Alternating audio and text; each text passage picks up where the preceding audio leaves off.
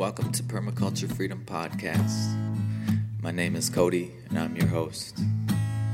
This is a show about cultivating freedom in our lives so we can be our best self.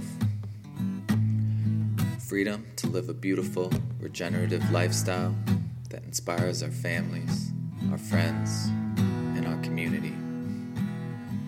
To transform our lives and reconnect to nature within. It's a revival of our roots, roots that run deep into the earth. We were born for this time. We were born for this time. Thanks for joining me on this beautiful journey. Thanks for showing up.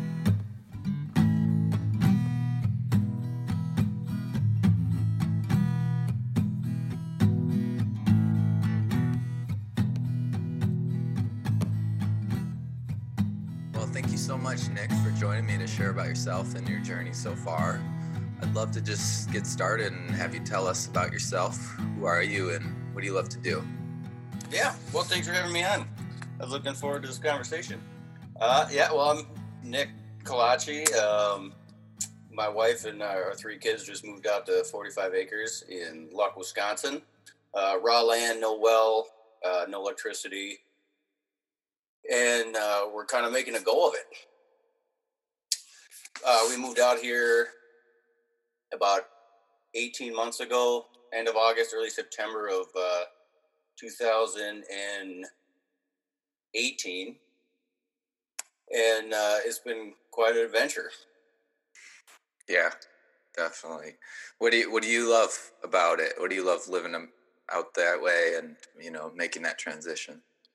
well i think the best thing about it is just being out here hmm you know uh, good day bad day you know you're always surrounded by uh, trees and nature and wildlife. Mhm. uh, you know there's a stream that runs through our property which is always a nice little getaway hmm to uh and you know for the first year you know we got all of our water out of there. Um so i'll just have to say you know being out here versus uh you know we're coming from the city hmm and just being surrounded by that environment there's kind of no uh, escape even when you're in your house or whatnot. Hmm uh so being out here despite you know the hard work and and the weather conditions and all that sort of stuff uh, when you're home you're you're still kind of in nature and and there's the peace and quiet of it all which is uh just really nice. Yeah, You know. yeah. What What about your neighbors in your area? What sort of things are other people up to around you? yeah well we actually kind of really lucked out um there's two immediate neighbors one across the street and then uh, a set of neighbors that live in the house that was originally part of the much bigger property that we got you know a, a portion of um, you know and they're about our age and uh, they have a couple young daughters and you know he's a union carpenter so he drives into the city or into the metro area pretty much every day you know and then she just works a, a town over doing some uh, she's a dental assistant. And then across the street we've got a uh, amish family with uh, a couple of younger girls. I think their oldest one is maybe five and then they're and then they have a they're uh, another daughter and then they have uh, like a one year old boy. So they're kind of growing and and and they're really fun.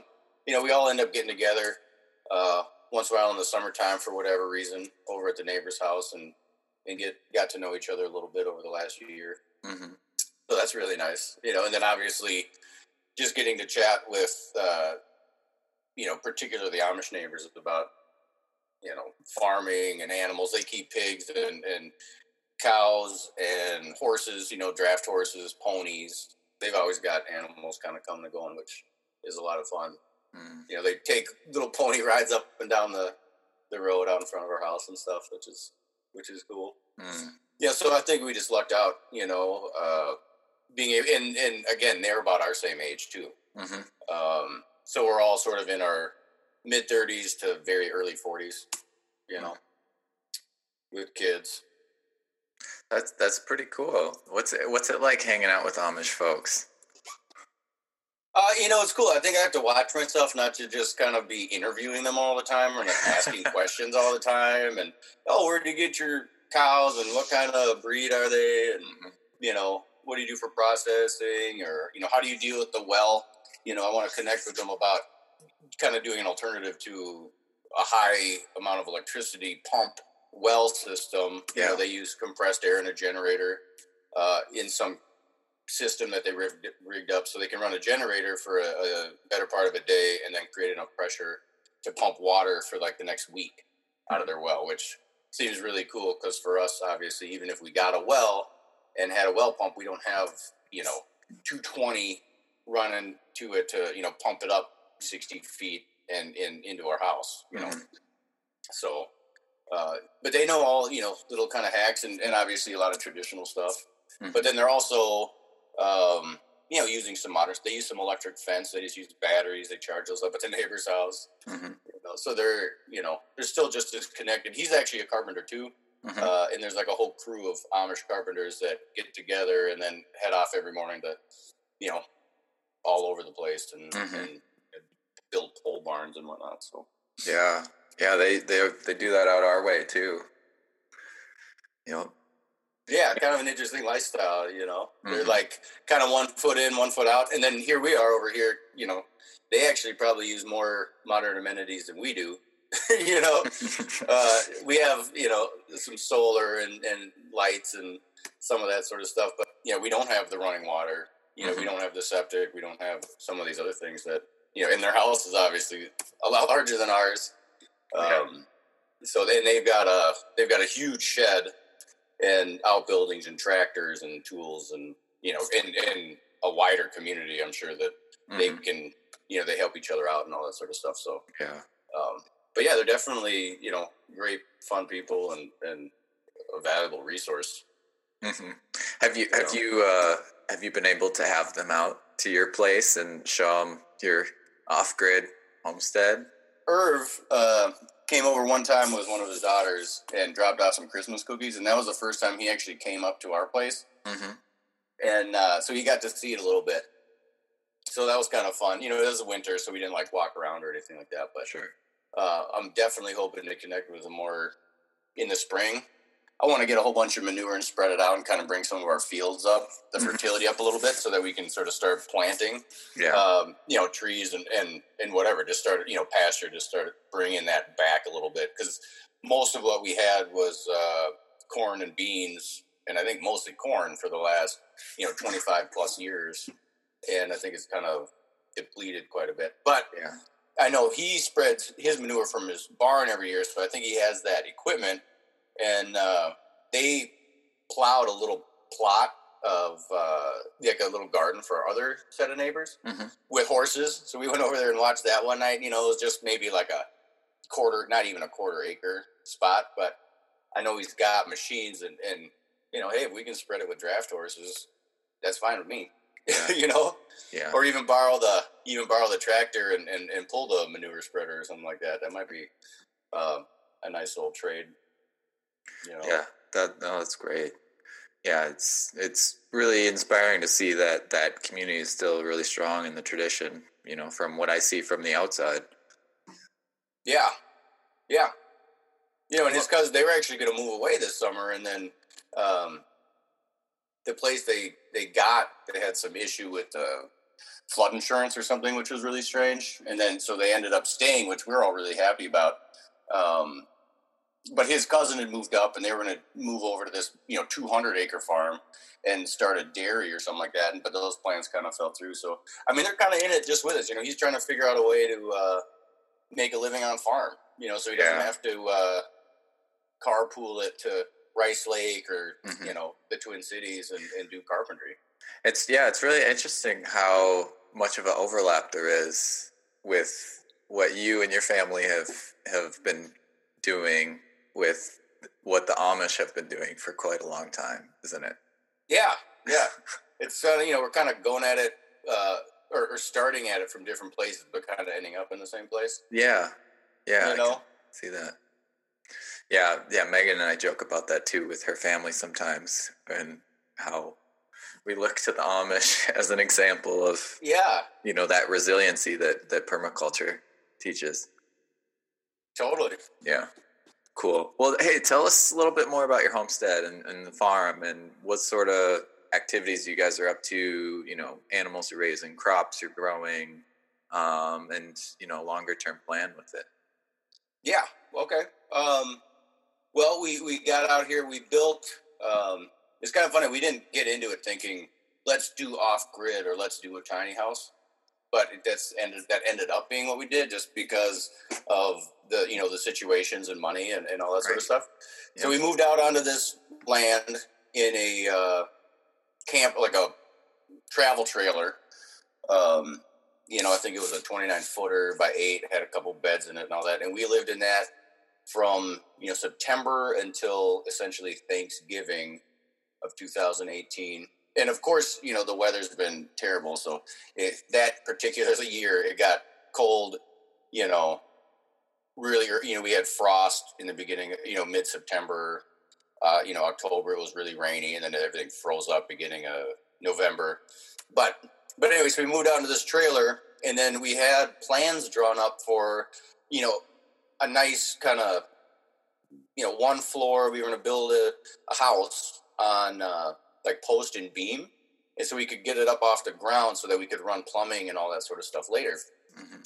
And you know, we spent you know eight hundred or whatever dollars having these plans drawn up, but they were delayed and they were delayed, and I don't know, six eight weeks later, we finally got the plans. But by then, you know, things are already getting cold and, and starting to freeze up. And the pier system that we had looked into basically blew our budget. We were going to do these diamond piers where you just drive in rods and then you can put the posts right on these these footings that you drive in instead of pouring uh, footings.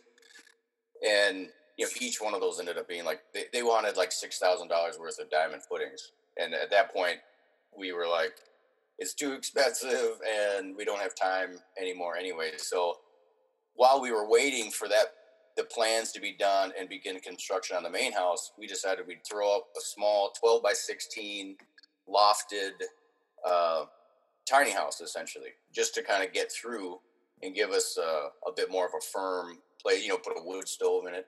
Yep. And that's what we did. But then our house plans went away and we're just in that now. Right.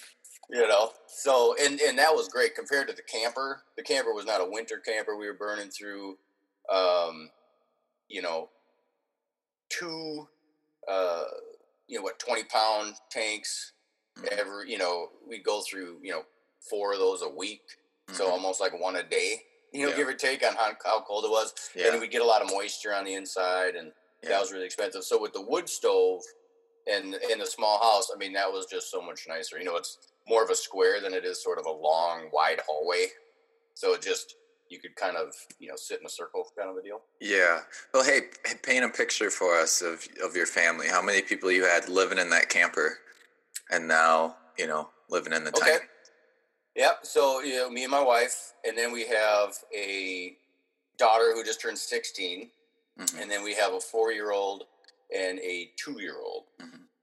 Um, so when we got out here, you know, that was a year and a half ago or whatnot. So you know, we essentially had a baby, a toddler, and then a, a teenager. Mhm. You know, so you know, the teenager trying to get her to have her own space in both of these spaces was was kind of a challenge. Uh, the design camper- problem.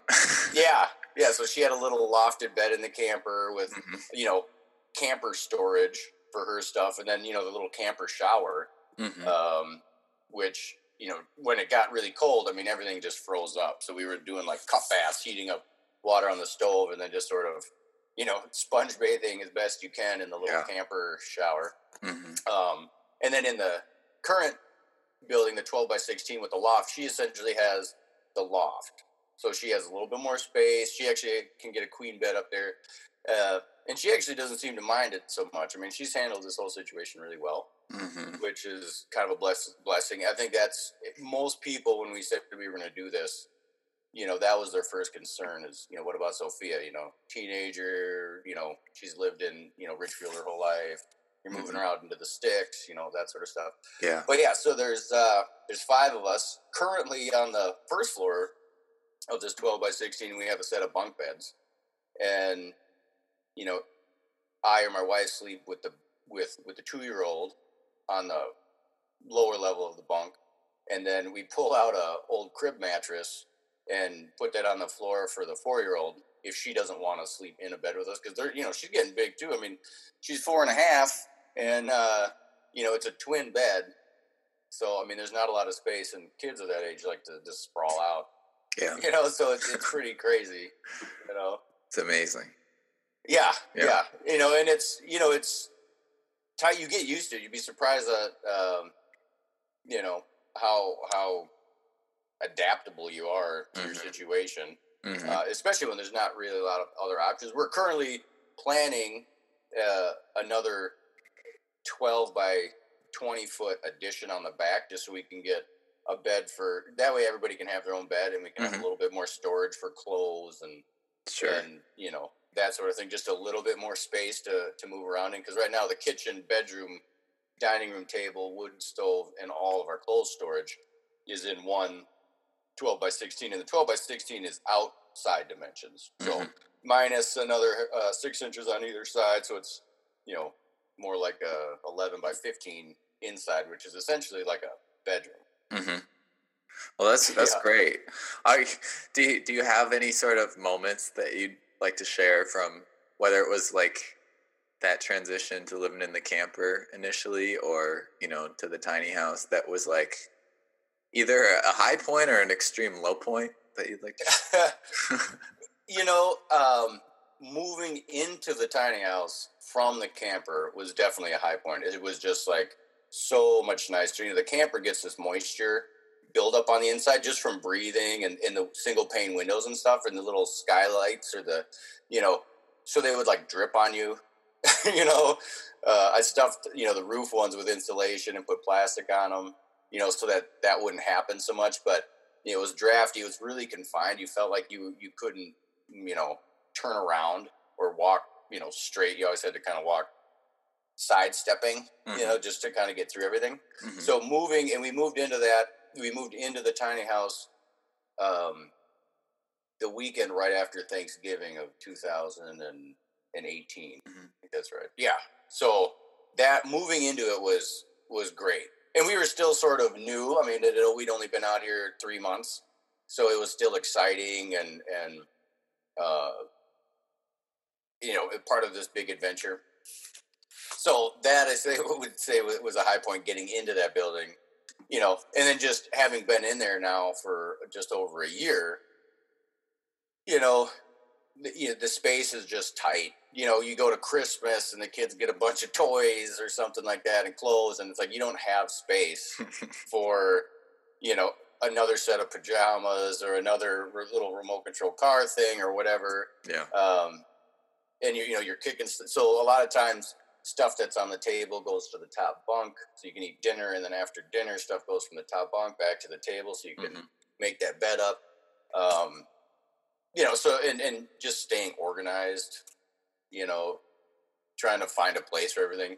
Our yeah. campers basically now we still have it. It's basically like an overflow storage, but you know, completely unheated. Mm-hmm. Um, you know, so just stuff gets stuffed in there and and all that. Mm-hmm. You know, originally too, we had just a two burner, um, like outside camp chef st- propane stove, mm-hmm. and no oven, you know, and and just this last spring, I think it was, we got a 100% propane oven, no clock, you know, no digital anything. Yeah, and and that's really nice. But you know, now that takes up just a little bit more space. Mm-hmm. You know, so you know, little improvements. Yeah, but uh, you know, we're definitely rapidly outgrowing that space. I mean, it's sort of like.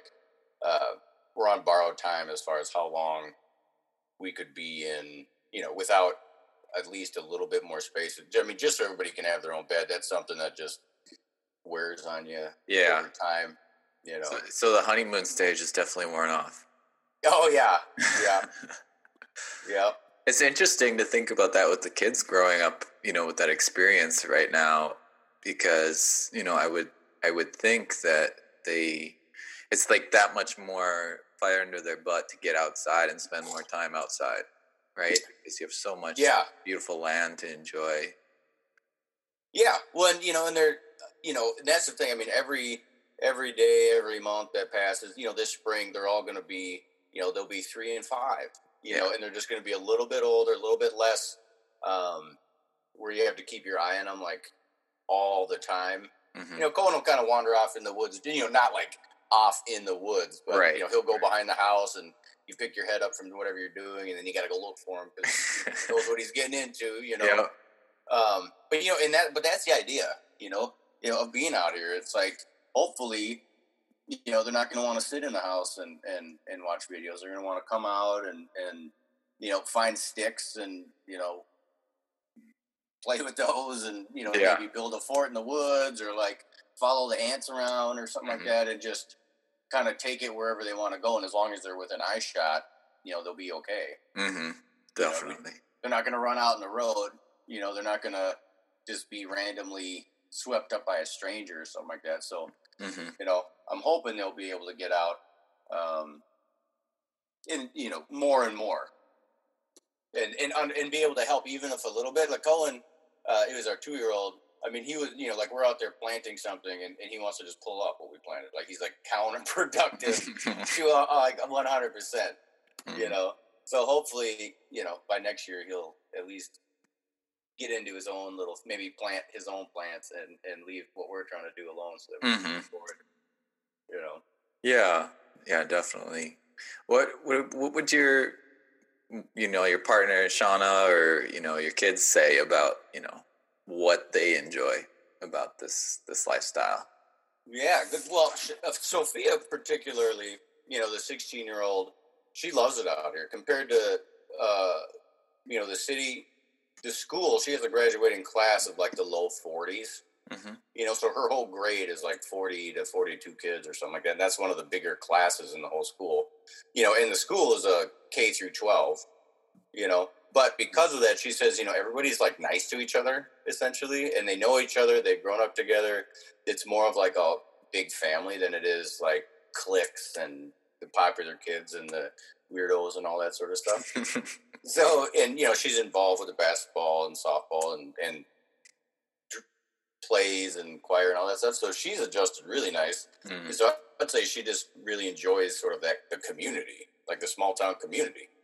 Um, and you know, and the little ones, you know, um, I think, you know, Lennon, four year old, she she really enjoys school too. She's really good friends with the neighbor kids. Uh, Mhm. they have one that's you know six months older, but one grade above. Um, she loves going over there and just running around. And you know, Cohen's too. He's kind of uh, just starting to feel his oats a little bit, and you know, run around and and do whatever. But uh, I mean, I think they just like being together and you know, running around out here. hmm Yeah. How about Shauna? You know, I think she really likes the like the the small town aspect of it. hmm Um, you know, you're just not you're not fighting traffic, that sort of stuff. hmm Um, you know, she goes to like play groups and and different little events, and you know, meets some of Sophia's parents and stuff. And a lot of them have moved on to raw land and lived in a camper. Most of the time, people when they do that, they're living in a camper while the house is being built. Yeah. So they're in it six, eight months, one year, that kind of thing. Um, but you know, people have done it, you know, Mhm. and people have hauled water and people have taken sponge showers for six, eight months while they do, you know, it's a lot more common. So I Mhm. think she finds comfort in that. Like you're not, you're not, um, so extreme as, you know, people in the city typically are just like, what, you know? Mhm. So I think, uh, you know, she values that the community and just like the understanding of people. Like they don't freak out if, if uh, you know, you got a muddy driveway. They're like, yeah, that it's spring or it's fall. That's what happens. Yeah. You know, um, and you know, some people think it cool or think it's cool. You know, the counselor at school heard that we were in a tiny house, and she's been, oh, I've been talking to my husband. I've always wanted to build a tiny house, and hmm that sort of stuff. And, and obviously, that's like a whole trendy thing on its own now. Street cred. Yeah, right, right. Well, and that's that's something it feels like we're doing out here is, uh, you know, these first couple years, I think we'll look back and say, you know, it was tough and it was kind of crazy, but uh, you know, we paid our dues. Mm-hmm. You know, we we earned our stripes, and and you know, now we're gonna, you know, build build a little bit bigger house. Yeah. Uh, you know, get some more of those kind of common amenities, mm-hmm. and and uh, and the kids, I think, hopefully, you know, even Sophia, say she goes to college in two years and she's in a dorm. I mean, her dorm room is going to be the size of the house that she spent pretty much all of her high school years in. Yeah. But it'll be her and one other person, you know, mm-hmm. so maybe they'll value space and they'll value, um, she, it's funny. She says she has a girl in one of her, or in her class or on her team or something that is always talking about how small her house is, you know, and she like lives off the golf course or something, and it's big big, beautiful house, you know. It's like, oh, it's only twenty five hundred square feet, and it's like, yeah, we're at like three fifty. Yeah, you know what I mean. So she just like, yeah. So I hope, hopefully, you know, it'll we'll all sort of develop an appreciation for when we get into something more comfortable. We'll always look back and and be like, yeah, yeah. That's that's what makes this so great. This 1500 square feet is amazing. you know. Especially when you pair it with the 45 acres, right? Well, yeah, you know, and that's that's what it's all about. That's why we, you know, I, I think back about would I've done the same thing? Would I've gone for say 10, but with a house or a septic or whatever? And um, the whole reason we went with no house or any of that is because for one, we wanted to spend that money on land, mm-hmm. and two, we wanted to build you know a natural house or something that was you know passive solar, you know really energy efficient, and something we wanted to live in for the rest of our lives instead of you know a lot of the houses out here that are on land are you know double wides or mm-hmm. or single wides you know or they're you know i think the best thing i think would have been to find something right in the same acreage range, you know, maybe 35 plus, but with like a, a dilapidated house on it. Mm-hmm. So you're not really paying for the house, but there's a well, like there's a hose somewhere that you can attach, and then there's like a septic or something that you don't have to invest those two elements into. But yeah. even that would add, you know, a value for, you know, if you're willing to kind of suffer through it for a few years until you can can address some of those things. Mm-hmm in the long run, I think we'll be really happy with it. And we wanted the big acreage so we could do grazing. Yeah. You know, we could do large ruminants mm-hmm. essentially, you know. Yeah. Well, yeah, that that's a good transition. I mean, tell me what you guys have done since transitioning from your, you know, suburban tenth of an acre or less yard to the 45 acre homestead. What sort yeah. of things are you? Yeah, what did you set out to to do and has that changed and you know what are you up to now where are you headed yeah well the idea was to get out here and uh, i guess you know in the it's hard to say what we wanted to do the first year the second year you know what we've done and, and initially the plan was to get some of this infrastructure up you know get the house in um, in order to access half of the property we had to get we had to deal with the stream that cut through it and this little wetland that basically cut off half the land. Um, so we were either having to build a bridge or, or, or get a driveway in. So that first, say, three four months that we were here was essentially um, trying to build our little ten by or our little twelve by sixteen uh, tiny house and getting a driveway in so that we could access it. We could drive through the wetland area, you know, all summer and into early September, but then that was rains came, which was sort of unprecedented. We could maybe get into all the records that have been broken since we've been out here in the last 18 months, you know. But uh, it got too wet, so we had to basically we've been working on infrastructure pretty much the whole time. But the reason we came out here and what we want to do in our more of our long term plan is, um, you know, we want to build soil, create a super uh, diverse uh, landscape, trees, silvopasture, you know, um, rotational grazing, pigs, chickens, cows, you know, manage the forest in a sustainable way, maybe open some areas up, get it to be more of a, a savanna uh, like landscape. and unless we have a lot of buckthorn, a lot of the areas that we have trees are old fence lines. There's barbed wire in there, and the only reason anything's growing there is because that's where the fence lines were because they ran cows on here, you know, 15 years ago. Mhm. You know, uh, so we're kind of just trying to basically pull some of the barbed wire, start managing and identifying some of the more problem buckthorn trees. You know, we were talking to ecologists who said, you know, go after the ones putting berries on first. You know, don't worry about the small ones right away. You know, um, you know, we had some downfall. You know, trees that have been knocked over and just leaning on other trees for who knows how many years. So get in there and start pulling some of that stuff out, and uh, you know, just kind of raising the health of the whole of the whole property Mhm.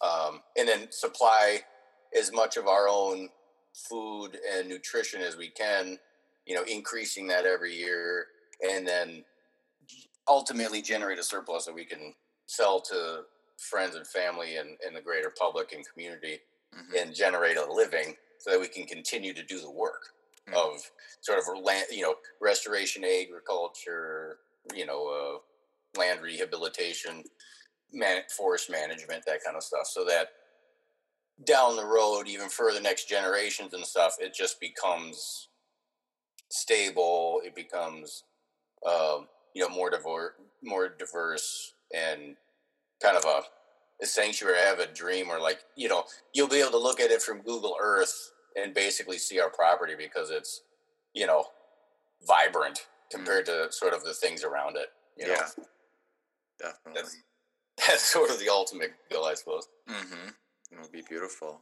You can see it. Yeah, our own little Eden, you know, Yeah, our own little our own little paradise where, you know, you get up every morning and and just to just to steward it.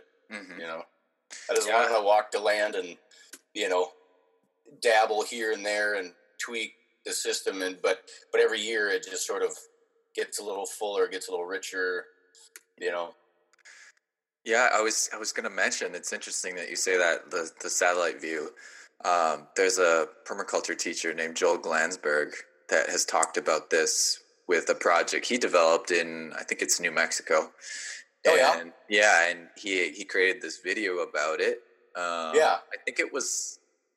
I'm, I'm blanking. I think it's something like 30 years greening the desert or something to that effect. oh okay, Um, but anyways, he he talks about at initially he's like, yeah, I see that, and I just see this Eden. You know, I think he used that word. Um, I see this this beautiful paradise I created over you know so many years. But then later, it came to me that. I, I, I realized how much of a failure I've I've actually had because I look around and all the places next to me haven't changed a bit.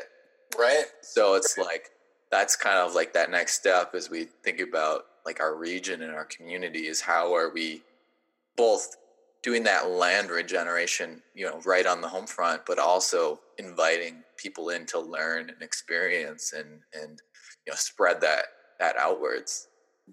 right, Yeah. right. What I'm, you know, I would really hope that you know maybe as I go through this and things start to sort of take shape and you know because it doesn't look like much now. I mean, it doesn't look like oh this land is so much more improved since I've been out here for eighteen months. You know, if anything, we've got you know junk piles and brush piles and you know various projects you know half finished and probably looks worse. You know. Well, let's let's be honest, you can't do much worse than what a lot of industrial agriculture is doing. Yeah, right, right. No, totally. And, you know, uh, as far as just like farms go, you know, whether it be the boneyard or some of these, you know, you see that tractor or whatever that's what's it doing over there in the middle of the field kind of rusting out, you know, and mm-hmm. it's just like there the lists of things to do when you have property like this and it's not even I mean, it's probably would be the same if I had 5 acres versus 45 just because it's 5 acres is a lot to manage by hand Yeah. you know 45 by hand is like almost kind of silly you know you're not really going to be you know hoeing that or you know spreading manure over 45 acres of pasture by hand you know that kind of stuff Mhm. you know but my point and you know there's so much to do all the time that you know i'll make a list of things that need to get done today and say there's 10 things on the list and i finish seven of them well Mhm. tomorrow's list isn't necessarily going to have those 3 mm-hmm. that I didn't get to. It's like, no, this it's a whole new list, Mhm. you know. And it's like you might be out there working on something, and you know, you know, you're out there, you're spreading manure, the tractor breaks down, you come in, you can't get the part. There's something else that needs to be done. Yeah. You know, the part comes in, but now it's snowing, and it's like the tractor just sits there, you Yeah. know, and, eh, or that project just remains unfinished. So I totally understand. You know, you go to some of these places, and you're like, why don't they just pick that stuff up? You know, why don't they just take a day and you know clear out that that pile of junk over there? And it's Yeah. like because they got other stuff going on, you know. Yeah. And the, and and and the main thing, I think, being, you know, making generating an income. Yeah. You know, I mean, that's sort of the missing link. If I think if uh, we learn anything from like the hemp craze that kind of came through, I mean, people are willing to do if they think that there's money in it. If they thought that they could adopt permaculture next season and save the farm, you know, or like make a hundred thousand dollars, I mean, they'd all do it hmm next. I mean, they- every every everybody would do it Yeah. it's that like the permaculture approach, you know, regenerative uh, agriculture approach is it takes time, it takes you know management and planning and upfront costs, and you know you sort of build up all this stuff on the front end, which basically makes it productive forever. Which in the long run is like you know return on investment, a return on investment, return on that same investment for for all time. Right. But you know, everybody. I was just talking with Shauna about that. Like, you know, we're we're still waiting on our hemp crop. You know, to see what, you know, whether or not we made money, if we lost money, all that kind of stuff. And it's like, man, you know, all these there's all this talk about it being, you know, the thing that saves the farm. hmm You know, and I was thinking about, you know, two farms have gone out of business in Wisconsin every day for three years mm you know, the last three years, you know, and it's like, think about all those farms that were on the edge that thought, oh, I'm going to jump into hemp Yeah. and I'll save the farm. So they took every last thing they had and they threw it out there and they grew 20 acres of it. And now they're, they're, they're getting, you know, $2 a pound or something, Yeah. you know, and it's just like total, you know, totally devastating. So, Yeah. you know, Well, hey, let's let's talk about that a little bit because Sure. you, know, you mentioned you mentioned income, and I think yeah, that, Yeah. like what you're talking about makes a lot of sense. In you know, in in permaculture, we're we're coming to this from a place of regenerating land and um, ecosystems, but yeah, it does take time. So you know, you guys come to that land and you know approach that problem, you know, from the the point of view of doing annuals, right? And Yep. than like hemp. So, you know, what do you feel like after doing it a season? Do you have enough experience to say if it's something viable for you in your situation and potentially others coming to that kind of context? Or is there a lot more to kind of figure out? you know, if I were to go back and redo it, I wouldn't have done it. hmm you know, this particularly this season. I think the smart thing would have do would have been to instead of say, "Hey, I'm going to get in right away at the beginning," you know, and and you know, try to get ahead of the curve. Uh, maybe hang back and see what happens for a couple years. Mhm. before, you know, we had heard about hemp and we had talked about maybe doing it, um, but we were thinking more about okay, um, broilers Mhm. right? We were we were kind of going more in that direction. We were going to get some chickens. We were going to get some pigs. You know, we were thinking about goats or cows and investigating that sort of stuff. Mhm. And then this opportunity came along to do hemp, Right. right? And it was like, hey, do you want to do this? Basically, you know, you buy the plants for me, and I'll get, I'll, you know, basically, I'm doing the plant selection. I'm, you know, doing the orders. You come get them, pay me, and and you're off and running hmm you know, and it was like, oh, you know, they took care of the license. You know, we were just Yep. a, a plot under somebody else's license. So we were like, oh my God, this amazing opportunity coming our way. We got to take advantage of it. So we jumped on it. But had we not, we would have been, I think, we would have done something else, right? Mhm. And maybe that would have been chickens. One of the things that was holding us back with the chickens is, you know, we had no infrastructure. So it's like I would have had to have built a brooder of some some kind freestanding outside with no electricity and somehow you know kept them kept them you know healthy until I could get them out in the field Yeah. you know so that was like an obstacle we was kind of dealing with. Yeah. But uh, but with the hemp, so we, we came into it and it was like you know it was amazing. We, you know the the wisdom around it or lack thereof was Mhm. basically you know you plant them, they put on one to two pounds, you harvest them, you get anywhere from say twenty five to seventy five dollars a pound.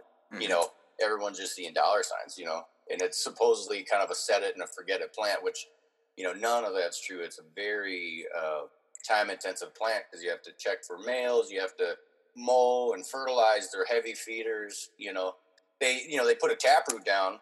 You know, um, which is great. So hopefully there's some. And when we harvested them, we just cut them. We didn't pull them out. So hopefully that those roots will have rotted and created some some um, air and water uh, penetration. You know, through the hard pan because this this land was obviously plowed Mhm. and tilled for for decades. So hopefully there's some benefit there. And then you know we mowed. We didn't cultivate in between all the plants, so we did. We were able to allow uh, some ground cover to come in, some grasses, some clo- clovers, and that sort of stuff. Um, so I think there was a benefit there. But then in the end, for all the days that you know I didn't do something else because I was attending uh, attending to the to the hemp because we did three thousand plants. You know, so if you spend if you want to give them a little foliar spray, like I got some kelp spray uh, to mix up just to help them with their minerals and and you know put on a little extra flower or whatever. I mean, to spray each one of those for 15 seconds, you know, it's going to take you a couple days to get through it all. You know, that's if you have the t- and then not when it's going to rain or not when it's just rained and not right away. You know, not in the middle of the day because it, it'll just dry right up on the leaves. You want it to kind of soak in. You know, Mhm. and then just the learning curve trying to figure out. You know, I didn't know to put kelp on there. I had to research that for you know a couple of weeks trying to figure out the best what's happening with the plant what does the plant need what's it sort of what what is it exhibiting you know health wise you know Yeah. and then you know and going through that so it was an incredible amount of work and there's still a chance you could see a uh, a profit Mhm. but it's not going to be. I was just talking to you know the guy that we're basically selling through, and he's like, "Oh, the the market's completely collapsed. You know, the, the oil. They're not even doing CBD anymore. They're doing CBN now because you know it's completely flooded. Mhm. So it was sort of a." It was sort of a hard left turn out of nowhere as far as coming out here and doing what we wanted to do, and then suddenly we're in this annual um, agriculture game. Like, how did that happen? You know what? Yeah. What happened? You know, and we were thinking it was just going to be a small piece of what we were doing, and that it would fund. You know, you know, maybe we wanted to put in some swales or build a pond or you know, do you know if we say we made a a good profit, I could buy two thousand trees to start the silvopasture off or something like that. That was sort of the that's how it was going to fit into a regenerative model. Was Mhm. it was going to uh, uh, bankroll it essentially. Yep. So that kind of that whole thing is, you know, still playing itself out. But I wish I would have spent. You know, we didn't plant any trees this year. You know, our garden suffered. It wasn't uh, as robust Mhm. uh, and didn't get the attention it deserved. Um, we did raise six pigs, and that went really well. And that I think is sort of the saving grace of of this last farm season. Mhm. You know, we had them about five months. They finished out really nice. We got really, a lot of compliments on the pork, Mhm. and uh, you know, we we paddock shifted them. They thrived. We didn't have any uh, health issues Mhm. and uh, I in in the areas that they were in, you couldn't tell that they'd ever been there. You know, a Mhm. month after they were there.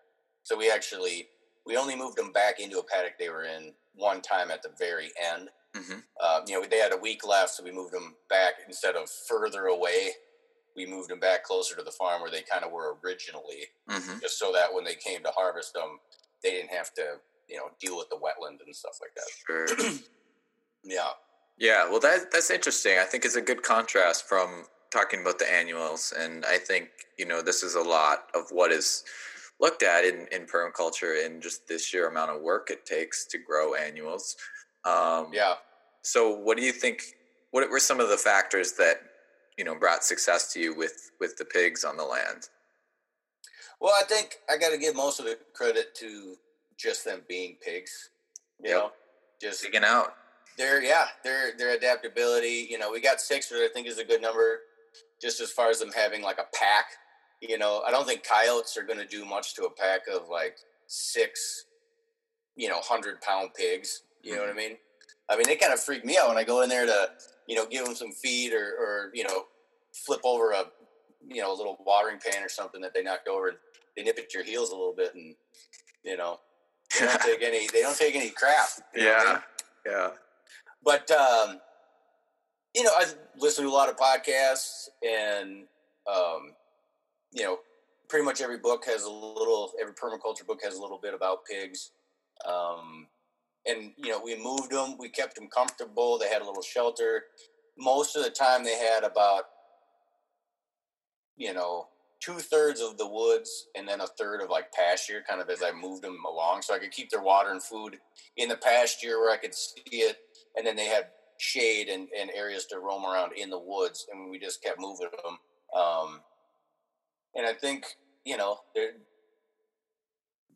just being in their natural environment, keeping them low stress.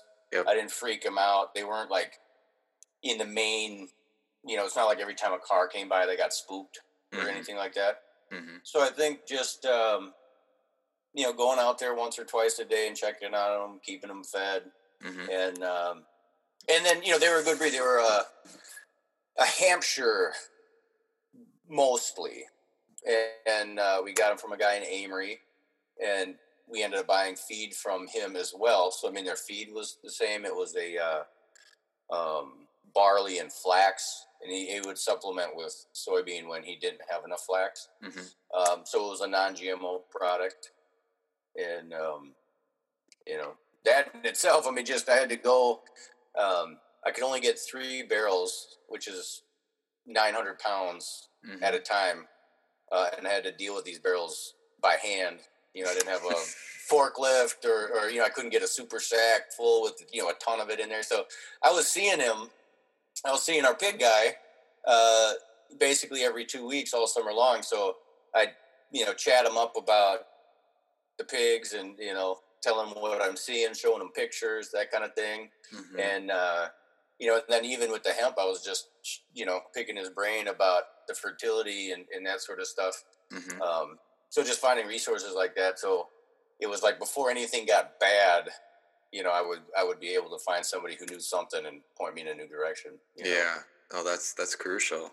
yeah, Yeah, uh, I, I love that you said the, the the pigs just being pigs too, because I think that's so true. It's you know it's a good example of an element in a system being you know perfectly in a place that it can thrive.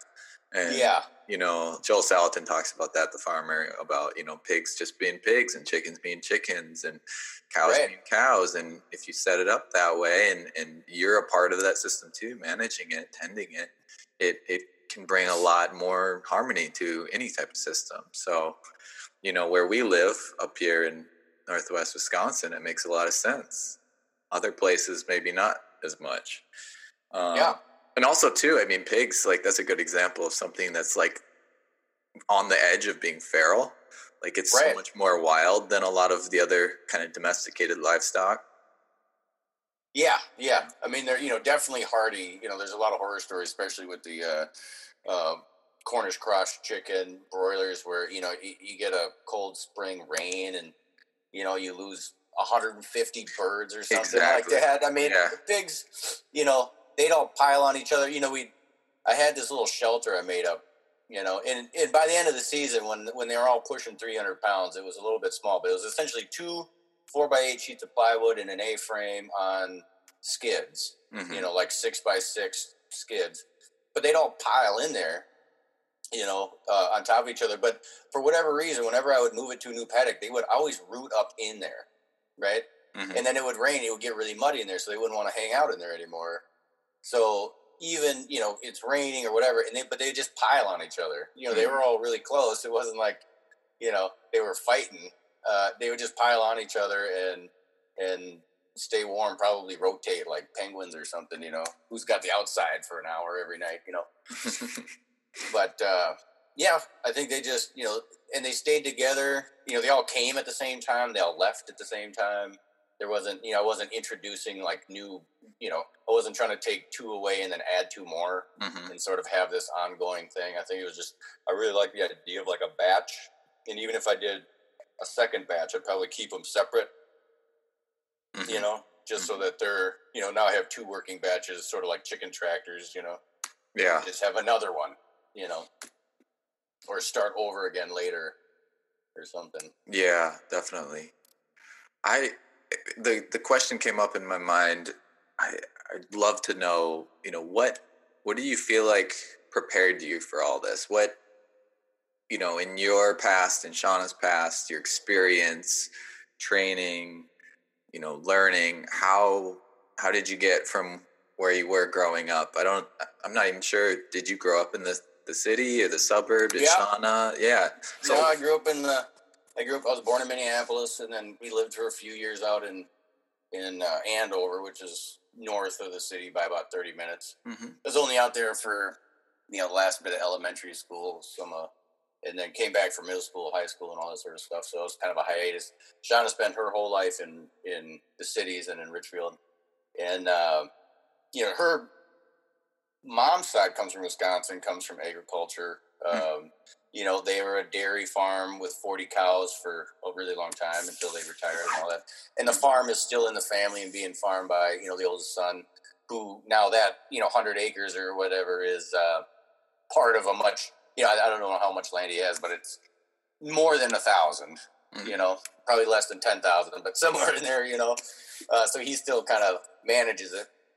Um, but I guess as far as you know, uh, what prepared us to come out here, I think it was just you know I'd have to give the credit to my folks for Mhm. basically just saying, hey, you can do what you want to do. You know, you can be what you want to be. You just have to you know work at it and go after it. Yeah. Um, so uh, when I came across permaculture, you know, for the first time, 2014, um, I had never heard of it. You know, I'd always, you know, I've always liked nature and being in Mhm. nature and, um, you know, playing in the woods and that sort of stuff. I don't feel like I was ever really a city kid at heart, just because of the all the distractions and, and sort of the crowdiness of it. but I learned about it, and and you know when I saw that you could be a a, a, a net positive in the landscape or you know in the natural world and not just do less bad, which is a pretty common thing that you hear a lot about yes. um, yes. it was like, yeah, I want to do this. So how do I go about doing this? And then it was just, you know, the next video, the next book. I went to the permaculture uh, voices conference in 2015. So a year later, I think by the I discovered permaculture in in, in January, February of 2014.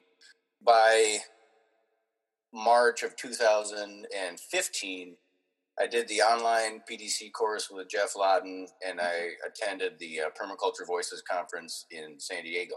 Mhm. And that's you know, and and uh, along with all the other videos and stuff that's on uh, you know YouTube, and then connected with our local uh, permaculture cold, cold climate in in Minneapolis, Yes.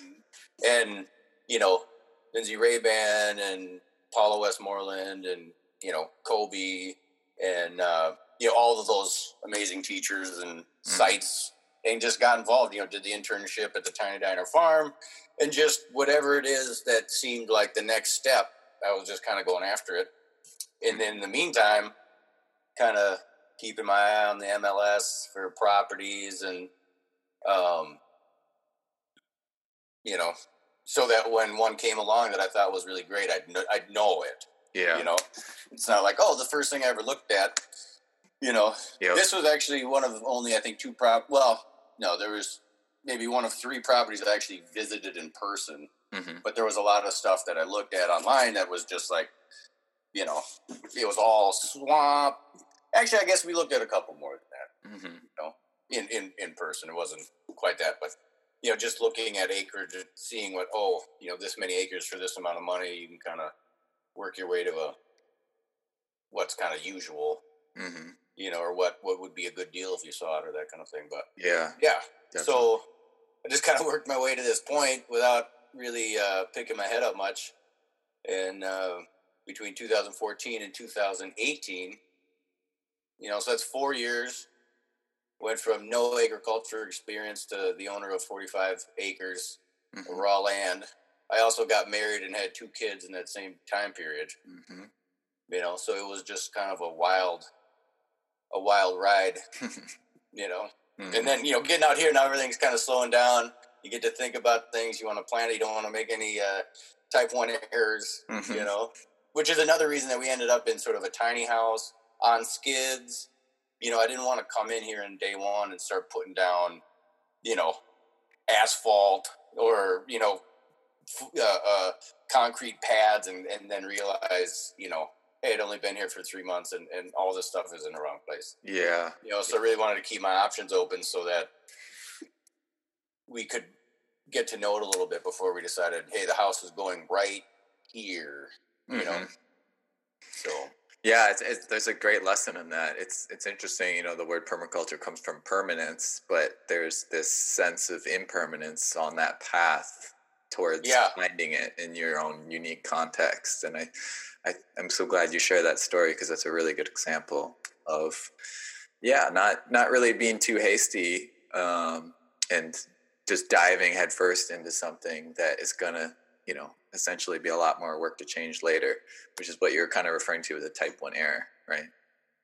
yeah yeah and and i would say you know what's prepared me for this i would say i'm, I'm still not very prepared for this you know it's like it's more of like what gave me the uh i guess confidence to take it on Yeah. You know, is maybe what you know with all the the, the lessons I learned and, and the encouragement from you know the people who uh, really enjoy seeing me get excited about things. Um, but you know, the, without doing it, you know, you can't really be prepared.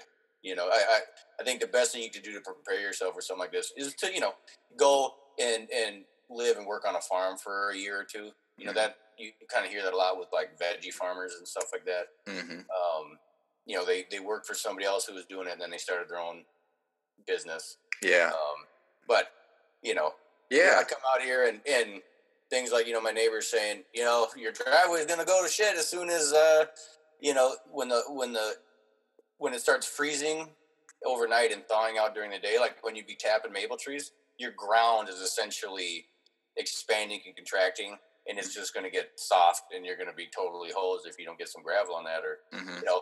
So those are the kind of things where I- you know i had spent a lot of time learning about you know vegetable gardens you know chicken tractors uh, holistic management rotational grazing. Very little time uh, building a driveway you know natural building you know i've heard about you know you hear about some of these things but i wasn't really studying infrastructure in that way and when we got out of here, that's the first thing we had to do. And the first thing anybody's going to have to do when they move out to raw land, you don't move out there and put a garden in and start chicken tractoring. You get out there and, you know, sure up your access, you know, mm-hmm. get a, a, a livable structure. You know, you got to have a water figured out. Oh, there's a stream. Yeah, but it's, you know, downhill or, you know, it freezes over or Mhm. it gets so muddy you can't get down there or, you know, it's not clean necessarily to a degree where you can use it in the house. You know, just these are just different issues. Yeah. You know, Well, I this is such a common denominator with everybody I talk to in in this this work, and and it's really it's about resilience. It's about that determination and yeah, the confidence that when you reach a challenge, an obstacle, a barrier, you have that confidence and that determination to figure out how to overcome it time and again because life is full of those barriers, those obstacles, no matter what you do. And I think that, you know, the the advice of, you know, start on a farm, is, you know, what I'm hearing is like, you know, sample the flavor of ice cream with the pink spoon before you get the whole ice cream cone, yeah, right? yeah, And it doesn't matter if you're talking about farming and homesteading or talking about starting a business or whatever it might be. and I, I I see that you know that permaculture principle, small and slow solutions, be so valuable in approaching you know our goals to cultivate this lifestyle that we want to live. Yeah, Yeah. Absolutely. Well, and and something I try to you know live by too is um, you know there's always stuff coming at you, right? Uh, just issues and and and, and problems and and um, yeah obstacles hmm um, and you need to make them you know you need to find easy simple easy solutions like you have to make the smaller stuff easy because there's going to be bigger harder things. Yeah. you know you can't turn uh, molehills into mountains. Hmm you know you, you can't you know get overcome by some of the smaller the smaller stuff. The smaller stuff needs to be just dealt with as quickly and as painlessly as possible so that you're prepared and ready for when the you know the freeze up comes you know and you don't have a water solution. Yeah. you know that's a big one you Yeah. know yeah. or uh, you know you can't access your house anymore because you didn't get the driveway in or the driveway um, just washed out essentially because you know the driveway goes downhill hmm and it just becomes a river in a heavy rain type of thing you know? Right. Right. so just like the small stuff needs to be small so that you can handle the bigger the bigger things that come your way Yeah. There's always something. You know, we put in a bunch of systems, um, you know, whether it be water system, you know, solar system, um, driveway, or whatever. And now we're like refining those systems again. Right. It's not like done. It's like, okay, now the water is here most of the time, but now it's kind of freezing up. So you got to deal with the, uh, you know, keeping it warm or keeping it refilled in the solar. You know, we've record breaking cloudy days or whatever. So it's like our batteries are depleted and freezing up. So we've got to redesign that, how our storage is for the batteries. So we're like already redesigning systems instead of adding a new system, you know? hmm Yeah. Definitely. yeah. Yeah. Yeah. I would. I. I would love to to ask you what Yeah. on this on this permaculture path. What has been one of your biggest challenges, frustrations, or obstacles? I think you know the biggest frustration I have, you know, particularly with dealing with the with the permaculture aspect of things, hmm is you know I get the the concepts of um, you know the natural systems, function stacking, all that sort of stuff. But there's got to there's I never really feel like you know I could put a swale here, but is that the best place for it? Because it could go you know anywhere, and do I really need it? You know, like Mhm. these are all really drilling into those, and that I think comes from you know context. Um, and then also, uh, I would say like there's I forget where I heard it now, but you know, in farming or whatever, there's in actually in anything, there's knowing what to do, when to do it, and then you have to do it. hmm You know, and I think with um, you know permaculture is a lot of what to do, hmm right? Like you know, put a swale in, plant trees, have you know, say 100, 150 feet between your next row. If you want to graze in between there, uh, okay. So that's what to do. But then, like having all of these um, uh, resources available, having you know your 2,000 trees ready in the spring or in the fall, Yeah. like sourcing materials, or like, hey, what kind of pigs did you get? It's like, well, I got the ones that were available hmm in my area. you know, it's like hmm I couldn't necessarily go out and just find me some mangalitsas that I didn't have to drive, you know, three and a half hours without, a, you know, borrow a livestock trailer to go get.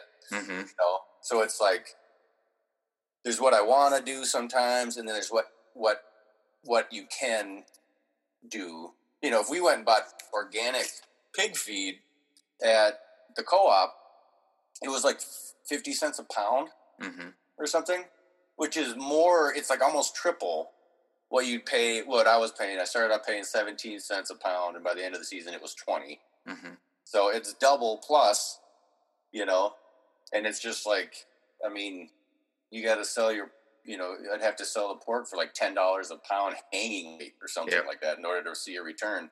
Yeah, You know, and then and that's already, you know, the the you know thousand dollar bill for a pig Yeah. that people pay up front, you know, and then there's some processing and stuff is, is hard for them to swallow, even if even though it ends up being a really great deal, Yep. uh, if you actually break it down per cut and all that sort of stuff. So, you know, I think the frustration is just really, you know, getting um, everything happening that you want in the way that you want it to kind of get reality to fit your vision Yeah. you know? And you know like this year we didn't we didn't plant any trees you know like our garden suffered. You know i didn't do any uh, cover cropping um, in these fallow fields. I mean luckily nature is doing an amazing job of, of it's still working on itself while while i'm not dealing with it you Yeah. know?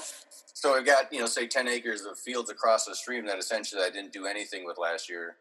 But uh, what I wanted to do, what I was planning on doing was, you know, broadcasting a variety of different seeds, you know, um, maybe getting some pasture mix out there. And then, you know, I come to find, you know, it's like a lot of the pasture mix you get at the store is, you know, specific for grazing and this and that. It's not really the pasture mix I'm looking for. I'm looking for a much more diverse sort of meadow, prairie, you know, Yeah. uh, know, we were even talking to people who do uh, prairie restoration and stuff, and they're like, "Oh, if you're going to graze it, don't even bother." You know, it's like, you know, like nobody's got the whole picture. You know, it's like Mhm. everybody's got their little piece. You know, Yeah, that's that. I think that's a great way to summarize that, and I that's that's probably one of my biggest frustrations too. The way so many people's perspectives and cultural perspective is is compartmentalized. It's not Yeah. connecting the bigger picture, the whole system. And uh, you know, I'm hearing you talk about all the things you didn't do, but I really think it's important to call attention to something you did do, and that's make this transition with your growing family with a partner into a camper and then a tiny house you know from the Yeah. suburbs to the country and and still stick together how how have you managed to do that right? Well, you know, it's been tough. You know, it's tough. I mean, and and you know, based on our situation, there's a lot of sort of nowhere else to go that kind of keeps you working on stuff. You know, but um, you know that's the the communication between you know Sean and I is uh, you know when we first came out here, you know, when we built the tiny house, you know, we did that together. You know, it took a long time, and that was kind of fun. You know, we also built an adjoining uh, 10 by 16 little shower shack. You know, it started off as a 10 by 6 and it became a 10 by 16, you know, with sort of, you know, a, not a vaulted roof, but so it's a much bigger structure than we were originally thinking. But, uh, you know, we just, we work, we talk about it all the time. You know, if anything, um, one of the, one of the downsides is be that you're kind of never not talking about it.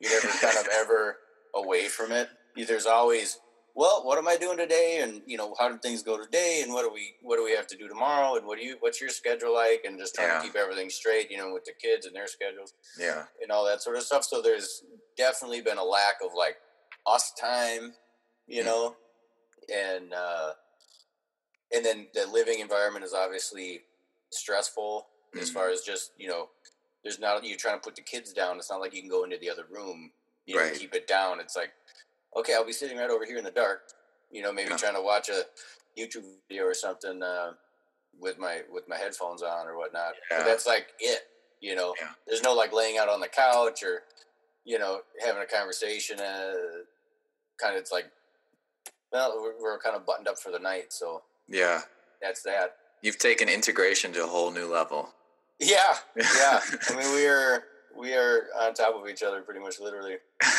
You know, which is stressful for for anybody. And then, um, just with issues like you know the water, we basically get all of our water right now from our neighbors. You know, Mhm. they have a well that they have one of those outdoor spigots that drops the water below the frost line, so it doesn't Yeah. freeze up. We fill up a tank, 300 gallon tank. We drive it over to our place. We put it into our shower shack, which has a tank, and then we, which means we have to keep that separate building warm enough to keep our, all of our water lines and everything from freezing. We have to keep a fire going in there so it's warm, so you're not showering in 50 degree, you know, air inside that shower shack. So again, Yeah. that's not super comfortable, you know. yeah you don't want to take a shower, even if you want to take a shower every day, you don't because that means you have to go get water again sooner. We go we go about a week to ten days on that three hundred gallons. Mm-hmm. You know, so you know, pat yourself on the back for uh, you know low low footprint and low water usage. Yeah. you know, but at the same time, it's like an incredible amount of of stress. Um, you know, particularly for for Shauna Yeah. not being able to have some of those just modern amenities that essentially everybody takes for granted. You know, yeah. It's until true. they're gone. So you know, so I mean, a lot of credit goes out to her for sticking it out this far. Yeah. Um, you know, Yeah. she's to really excited about making some kind of progress on the on the forever home. Mhm. You know, so Yeah. Well, yeah, that's that's wonderful to hear. Um, as we get closer to the the end of our conversation, I'd love to just honor the the permaculture principle of attain a yield and ask you what's one thing you'd like folks to yield from this conversation today. Oh yeah. Well, I would say you know, despite all the things I was saying, you know, if I wasn't too negative as far as our journey, and I would definitely encourage people to continue to go down this path. I mean, we need a lot of people, uh, you know, to kind of get into this regenerative movement and and take up some of this uh, raw land that's out there, or even um, you know, even if it has a house, that's that can be even better in many ways. But you know, you just know it's not going to be a picnic and and um, but do the adventure it's definitely worth it. And the harder it is you know the, the the greater the payoff is you know and i always tell shauna you know we'll be laughing about this in the future you know when we lived in this tiny house with our little kids like we were crazy what, what were we thinking? But you know there there's a lot of people out there uh, who are who are doing it you know and you know you can i would Mm. just say um, you can do it. And and if you don't want to you know support other people who are doing it because i think it's i, I do believe it's work that needs to be done Mm-hmm. you know and it's ultimately better for everybody Mm-hmm. so yeah Yeah, I completely agree with you. There's there's a lot of common ground there that we need to build something on. yeah Yeah. So so what's next for you? well we're going to um, we really want to get some cows this summer or this spring if we Mhm. can. Um, we need to basically you know I've- i've been going into the, the cities myself now uh, several days a week and, and working to make money to kind of fund the the initial investment here. Uh, so the next things up on our immediately are you know we're going to start working on our little addition for the for the shower sh- or for the shabin here um, just to kind of release a little bit of that pressure. Um, we need to talk to somebody about a well as soon as that's sort of uh, of you know nobody's coming out here and driving up the hill a little bit in the snow in order to to to, to drill something like that out. Mm-hmm. but that's that's sort of the big thing. We want to really get that um, figured out. Whether it is going to be a well i think we will have a well. There's also a little spring behind us that we i'd like to develop a little bit and see if that's even possible.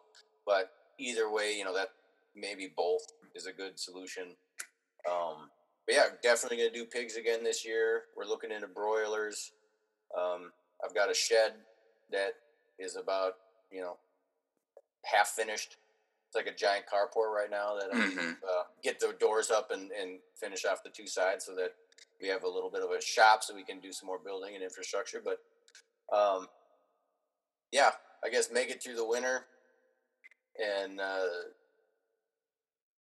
be ready for the spring to come so that we can, uh, you know, take some steps forward. And then for sure this year we're planting some trees. The garden is going to get much more attention Mm-hmm. you know, hopefully be able to produce enough that we can store a little bit over the winter, Mm. you know, Yeah. know. So like everything is next, we we could go on and on, Nick. right? Right. Today, yeah, next for today, yeah. We'll go back and forth. right, right. Well, you know, you mentioned uh, uh, just a little bit ago about folks doing something to support people like yourself in, in your kind of situation, doing the work that you're doing. What do, what do you think an action step people can do? You know, right where they are, whether it's you know how they shop or how they're living. What what would you suggest? Um, you know, I, I think that one of the best things you can do for yourself and for local small farms is is join a CSA, get a bag of vegetables every week or whatnot, but and and more so half pig, whole pig, mm-hmm. quarter beef, that kind of stuff. Where mm-hmm. you know, you put some food into your house, you know, so that you have. It's just once you have had a freezer with a whole pig in it, like you never want to not have that again. It's just so nice to yeah. And convenient, and you get a higher quality food for the same, if not even cheaper. Yeah. Uh, and you're helping support by buying that animal. Like that cow has done a lot of work and a lot of restoration by being a cow or by being a pig, mm. even by being a chicken. You know, if we had, uh, you know, a thousand chickens go down our, our, our main field here this summer, and then we were able to sell all those off. I mean, that's a huge amount of fertilizer and um, scratching and, and work that's been done to rehab that cornfield into a much more productive, uh, healthy soil system. So if we can, if we can't unload those chickens or sell them, then you know we can't afford to do the restoration. Mm-hmm. You know, so I think by essentially just by buying food from people doing restoration agriculture, particularly animal products, mm-hmm. um, I think that's one of the best things you can do. Yeah, yeah, I couldn't agree more. It's you know what I'm hearing is putting money where the mouth is. Yeah. Right? Yeah, absolutely. And it's good, you know, it's not a sacrifice. It's like No, it's win-win. Yeah, absolutely. Win-win and, you know? you know, it's connecting directly with the producers, with the farmers, getting to know folks like yep. first name basis because you know the the big downside I see with this movement or big organic or regenerative ag is you know which we keep the the movement keeps trying to create all these labels so people can yep. what they're buying, but it's not getting to the root of the problem, and that's that we don't know where our food's coming from. We don't know right. growing it. We don't know what they're doing. So, yeah, ultimately, I, I love that. That's you know what you're talking about too, and that's connecting directly as much well, as possible. In in these, you know, in those documentaries and stuff, they always say, you know, you can't trust the label. You can't, you know, there's all these different stuff like you're just saying, and the only way to really do it is to know your farmer, right? Yeah. You know, and it's like I want to be your farmer. Yeah. You know, that's what I want to do for you. Like, yeah. you know, exactly. I'll be one of those people, and then somebody else can be over there, and and so on, and you know, it'll just be a common thing. We're like, yeah, you know, like Salatin says, you know, you have your doctor, you know, your lawyer, your librarian or whatever, and then you're in your farmer. Yeah. You know them. Yep. You know, they're, yeah. they're growing and you trust them and you come out and see what they got going on. And mm. it's just like, yeah, you know, I'm, I'm playing a role in this. Yeah. And you don't have to live in a tiny house to do it. exactly. Well, is there anything else you'd like to share? Uh, no, I mean, I think it was a great conversation. I appreciate you having me on. Yeah, definitely. Well, I'm looking forward to trying some of that pork too. Yeah, absolutely. I'll get some to you. Cool. Well, thank you again so much, Nick, for your time and sharing your story with us. Really appreciate it. Yeah, thank you, Cody. It's been great. If you enjoyed this episode and want to hear more like it, you can do three simple things right now. One, you can subscribe Permaculture Freedom Podcast if you haven't yet. Number two, you can leave a short review for us on iTunes.